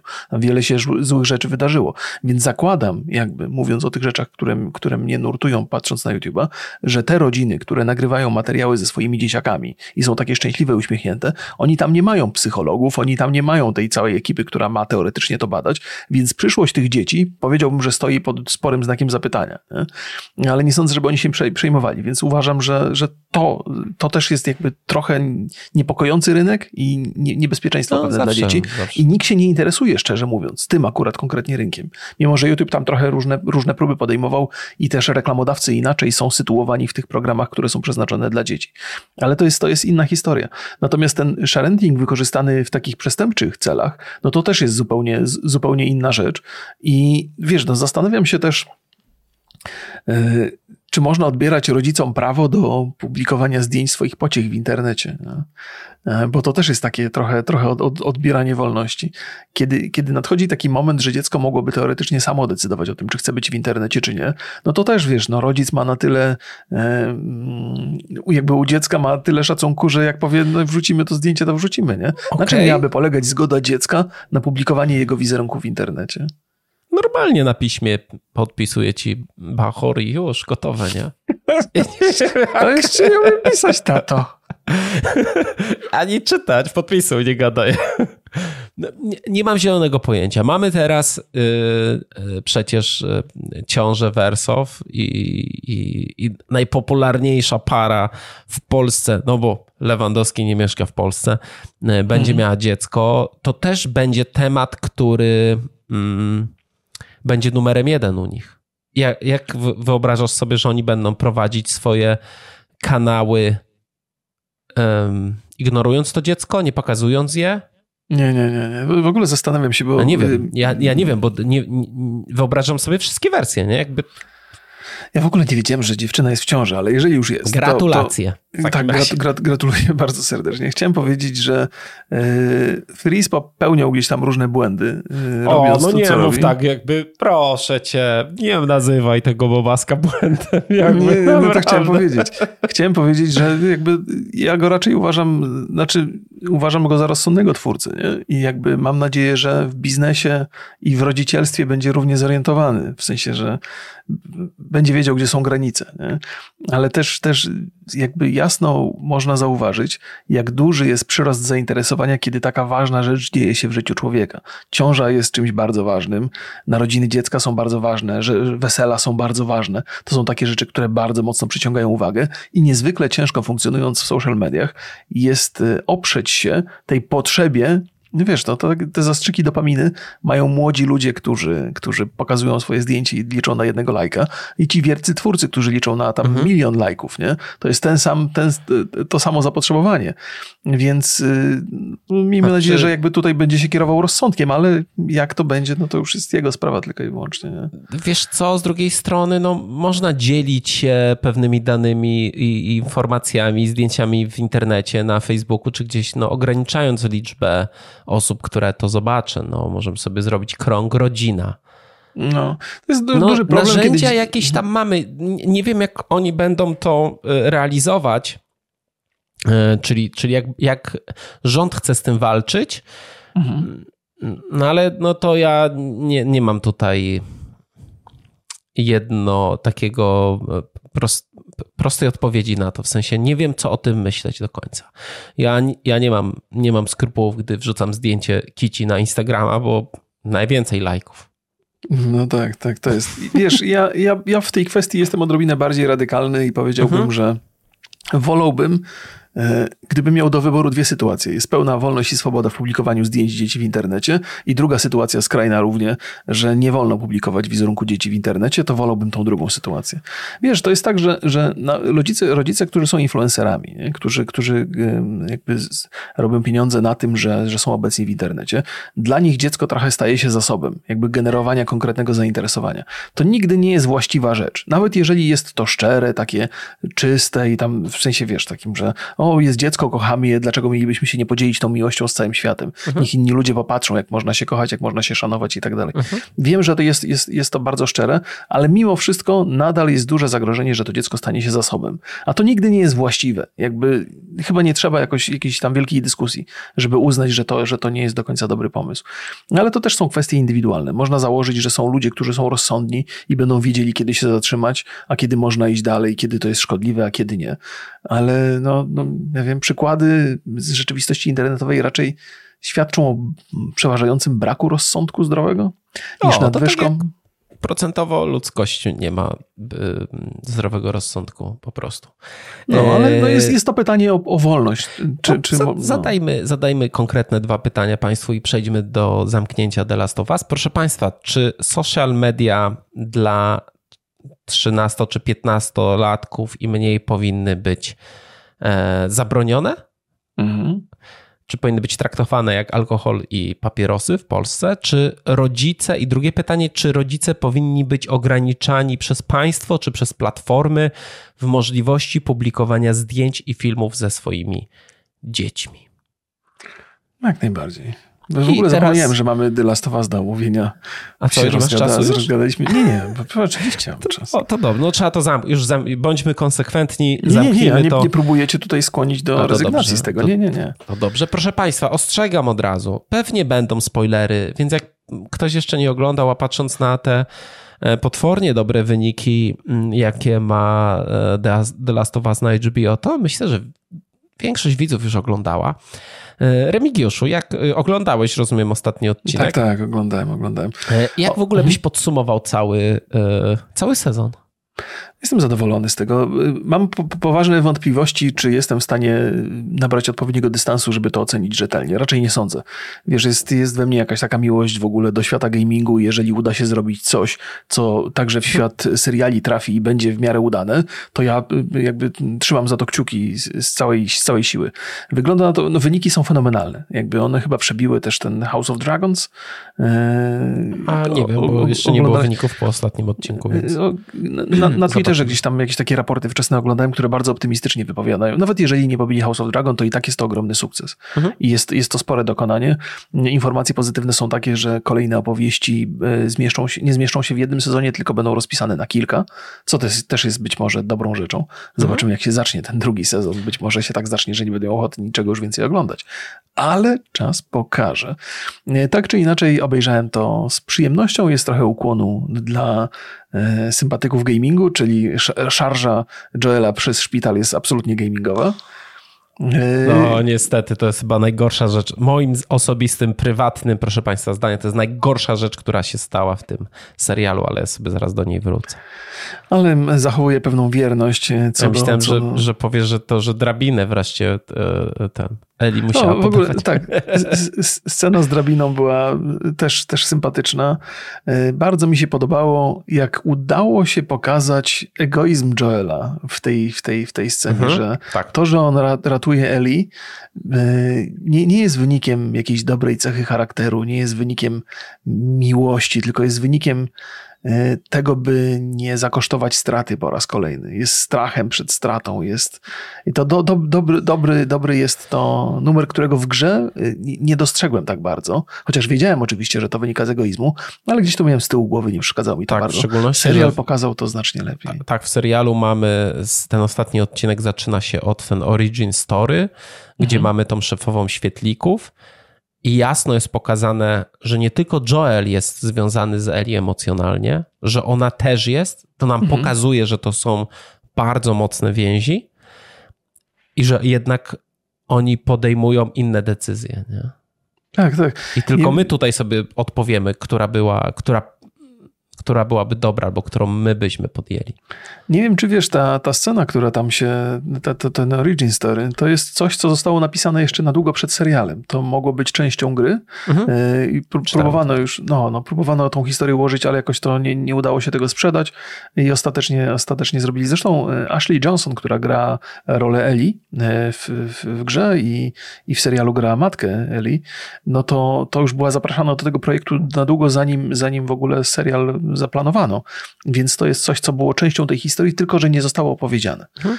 A to jest ciekawa część tej historii. Ja bym wolał, żeby ona została opowiedziana zamiast e, Left Behind. Chociaż Left Behind też jest zacne, natomiast mhm. w serialu się nie sprawdziło tak do końca. Więc, e, więc to, jest, to jest kawał historii, który, którego być może twórcy byli, byli nam winni, żeby to opowiedzieć i zrobili to bardzo dobrze tutaj.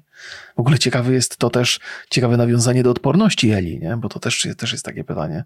Czy to stąd Czy się to wzięła odporność? Tak. Tak, więc, więc tak. Tam dużo teorii takich dodatkowych powstało wokół dużo, tego. Dużo. Więc podsumowując, ty, bo to, no bo, nie, bo ty... 2 na 10? Nie, nie, no nie, wol, wol, wolę nie Dobrze. oceniać. Jak mówię, mi tu brakuje dystansu do tego, natomiast jestem ciekaw twojej opinii. Wiem, że ta scena ze szpitala cię trochę Więc zatrwożyła. Ja, czy ja mogę podsumować? Ja podsumuję cały sezon, bo tak A, mi będzie najlepiej. E, więc oczywiście ja bardzo chwaliłem serial za świetne zdjęcia, za świetną realizację, te wszystkie techniczne rzeczy, czy to CGI, które było tam zrobione na najwyższym poziomie. Mm, cieszę się, że tak dbano o detal w każdym aspekcie. Bardzo doceniam filmy, seriale, które nie wytrącają nas z tej imersji e, jakimś kiepskim CGI na przykład, czy kiepskimi potworami. Tutaj twórcy wyłożyli bardzo, bardzo dużo pracy. Ale e, chyba najważniejszą rzeczą dla mnie i rzeczą, którą cenię ten serial najbardziej jest to, że no, nie boję się tego słowa użyć, ale genialnie e, odwzorowano to, co było istotą gry i, i genialnie również odrzucono to, co było istotą mm, gameplayu. Mhm. Znaczy, to, co było odwzorowano historię, a gameplay odrzucono, e, to to odrzucono, co psuje, e, co pasuje, a co nie pasuje do medium. E, wartości adaptacyjne są na najwyższym poziomie. Jeżeli porównamy sobie to do, do innych adaptacji gier, to być może e, ten miks twórcy serialu i twórcy gry, że z jakby z ich e, pracy wychodzi nam coś, co wyciąga, e, wyciąga istotę i ją przenosi na nowe medium, no wręcz powiem w sposób perfekcyjny, to może trzeba po prostu twórców gier zapraszać do takich produkcji. To, to, jest... to jest zaskakujące. Zaskakujące, bo pamiętam, jak kiedyś mówiłeś, że, że boisz się, że, że, jest, że artyści mają duży problem z tym, żeby zabić swoje dziecko. Nie? Mhm. To, jest, to jest w sensie dziecko swoje dzieło, chciałem powiedzieć, bo, bo, ale to dzieło jest dzieckiem, jakby, więc, więc ma to rację bytu. Mhm. E, jest w tym trochę sensu. E, wiesz, ja, ten serial też mi um, uwydatnił to, co Neil Druckmann chciał powiedzieć przez tą historię. Mhm. Bo to jest też tak poziom interpretacji, to jest tak, że my grając grę, to jednak obserwujemy historię, ale jednak nasz poziom interpretacji jest tak mm, angażujący i tak duży, że czasami umyka nam to, co historia chciała nam opowiedzieć. Ważniejsze jest to, co my żeśmy chcieli z niej odebrać. Serial, serial oczywiście też pozostawia jakieś możliwości interpretacji, ale wyraźnie widać e, ideę, twór, jaka, idea, ideę twórców podczas opowiadania tej historii i widzę właśnie ten, przez ten egoizm Joela gdzieś tam na końcu, który no, ten, ten egoizm jest taki trochę logiczny, jest uzasadniony trochę. Będąc na jego miejscu, być może każdy z nas by się zachował dokładnie tak jak on i mając te możliwości. Może nie. To jest oczywiście kwestia, kwestia wyboru pewnego, ale widzę, widzę, co Neil Druckmann chciał powiedzieć. I jestem w związku z tym, jestem trochę mm, bardziej optymistycznie nastawiony do kontynuacji, bo jestem bardzo ciekaw, co tak naprawdę Neil Druckmann chciał nam opowiedzieć drugą częścią gry, a co mi umknęło, bo przez, przez moją własną interpretację, nie? bo moja własna interpretacja zasłania trochę to, co chcieli mhm. pokazać twórcy. W serialu mam mniejsze możliwości, więc jestem ciekaw e, tego, co będzie w przyszłości. Okej. Okay. E, wiesz co, ale bo mi bardziej chodziło o to, że jeżeli masz kogoś, kto się zna na kinie czy na serialach i masz kogoś, mhm. kto się zna na grach, to adaptując grę,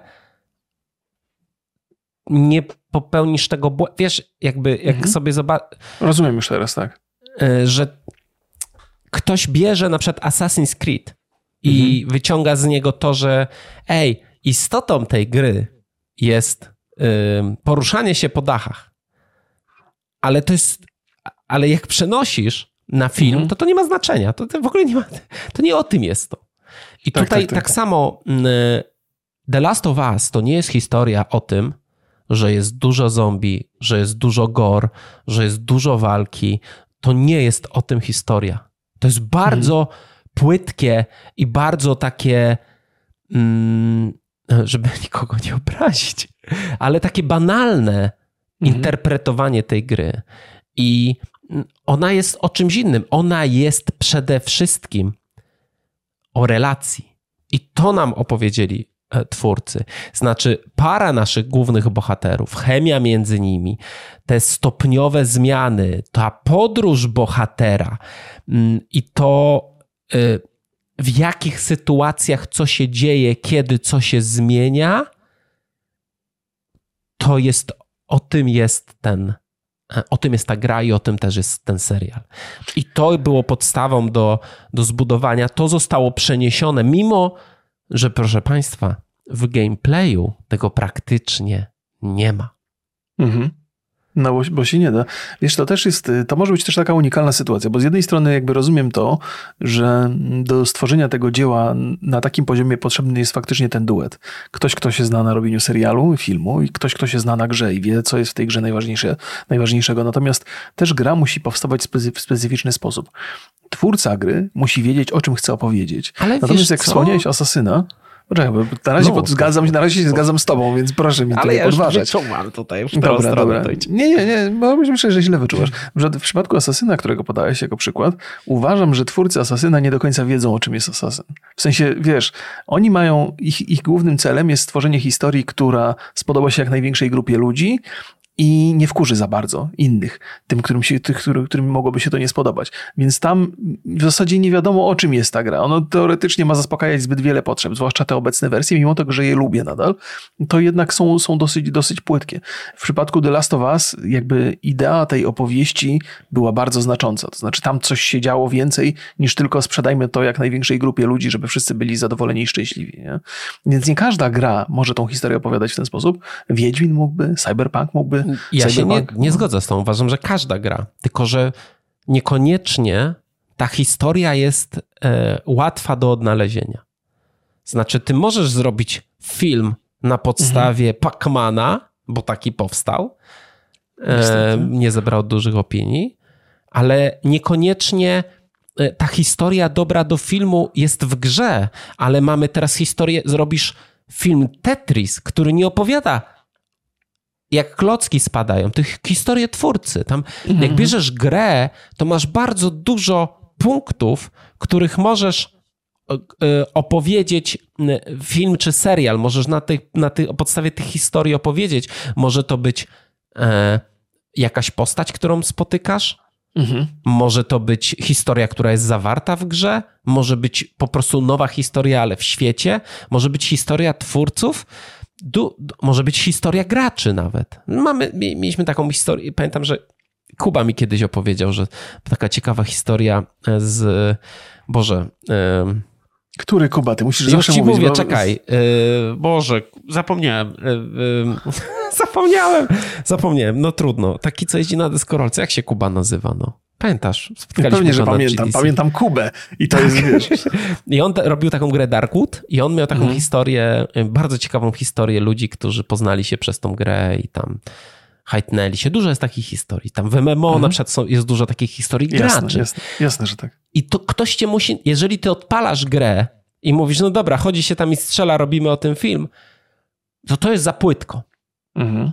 Okay. I dlatego musi być ktoś, kto ekstremalnie dobrze zna tą grę, środowisko, graczy, wszystko, mhm. żeby mógł powiedzieć, to, to nie tam szukamy tej historii, ona jest zaraz obok.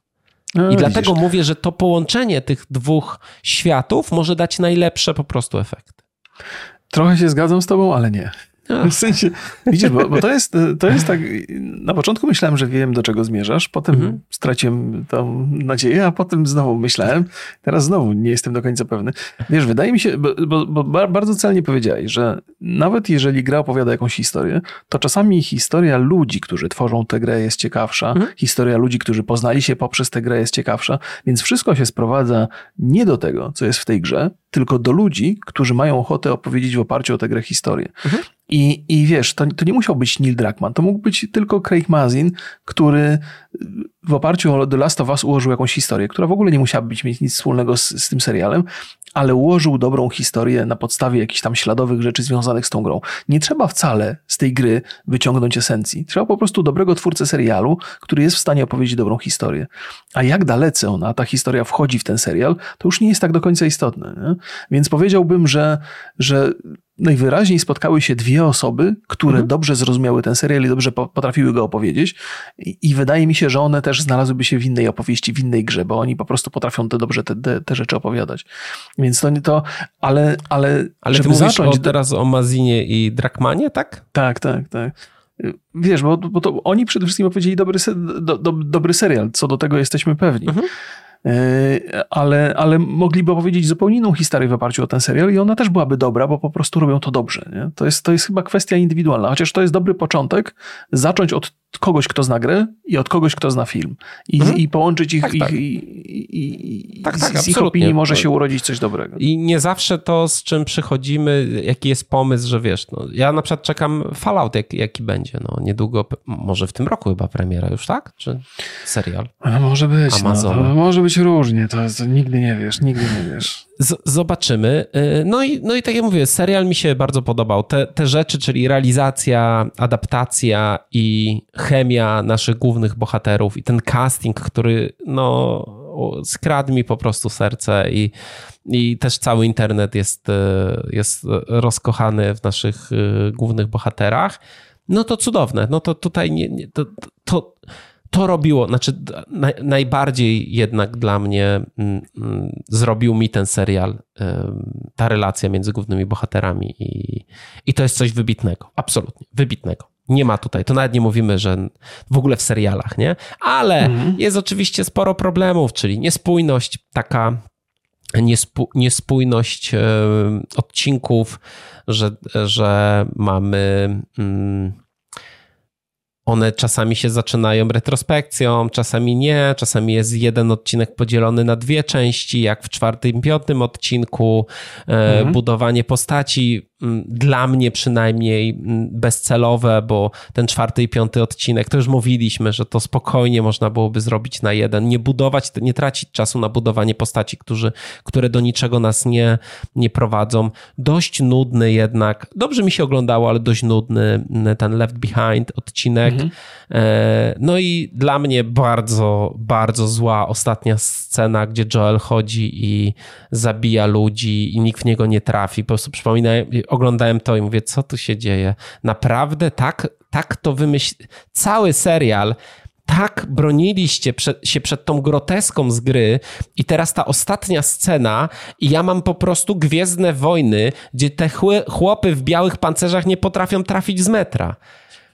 Nie, jest... no nie, nie, naprawdę mnie to, ja tam siedziałem tylko oczami przewracałem, mówię, nie, nie wierzę, dlaczego to się tak banalnie, to ileś tam, oczywiście, ja rozumiem, że ten mhm. akt agresji, ta brutalność i te morderstwa, które tam Joel z, z, jakby zrobił, są mitem założycielskim drugiej części gry. Mhm. Ja to rozumiem, ale można było to zrobić, no, ciut bardziej wywa wyważony sposób niż Może wchodzi Arnold Schwarzenegger i zabija znaczy, wszystkich Rusków. No. Żeby wszystko było jasne. Na pewno masz rację, ale nie mogę tego przyswoić, bo to by, to by zaburzyło moją miłość wobec tego, tego serialu, więc muszę to odrzucić. Chciałem, chciałem jeszcze o jednej rzeczy opowiedzieć, y, bo skoro zastanawiamy się tak chwilowo nad tym, jak zrobić dobry serial, serial z gry i Przypomniała mi się jeszcze jedna rzecz, która być może nie sięga po grę, ale jeden z lepszych e, seriali, a w zasadzie Mythic odcinków. Quest. Nie? No, to, to swoją drogą, to jest dobry serial o, o twórcach gier, ale pierwszy odcinek drugiego sezonu Wiedźmina na Netflixie. To mhm. jest wyśmienity odcinek, który. Tylko, że to bardziej jest łączenie Ale to książki nie jest i serialu. z grami, nie?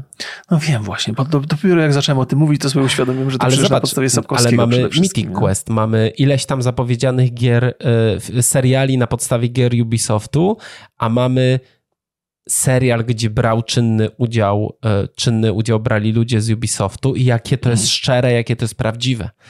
No, I naprawdę, tak. naprawdę niezłe. No, ja jeszcze nie obejrzałem drugiego sezonu, może sobie do samolotu za, za ten ściągnę. O, to jest dobry pomysł. No właśnie, się zastanawiałem, co to robić w samolocie. Będę oglądał pewnie jakieś głupoty. Yy, tak czy inaczej, chyba będziemy już zamykali tą naszą rozmowę dzisiaj. Aha. A, będziesz grał sobie na tym. Pożyczę od ciebie z tym, tak ja wszystko od ciebie pożyczę. Więc yy, podsumowując, yy, no ja, mi się bardzo podobał ten serial. No, nie jest to, nie uwa- nie, niestety nie uważam, że uważam, że mógłby być trochę lepszy. Ale cały czas jest bardzo dobry. Cały czas jest bardzo dobry. Polecam go. I, i jak Państwo jeszcze nie oglądali, to zerknijcie na The Last of Us na HBO. Warto. Porządna hmm. rzecz. Jeszcze jestem tylko ciekaw, jakby się go oglądało w całości naraz.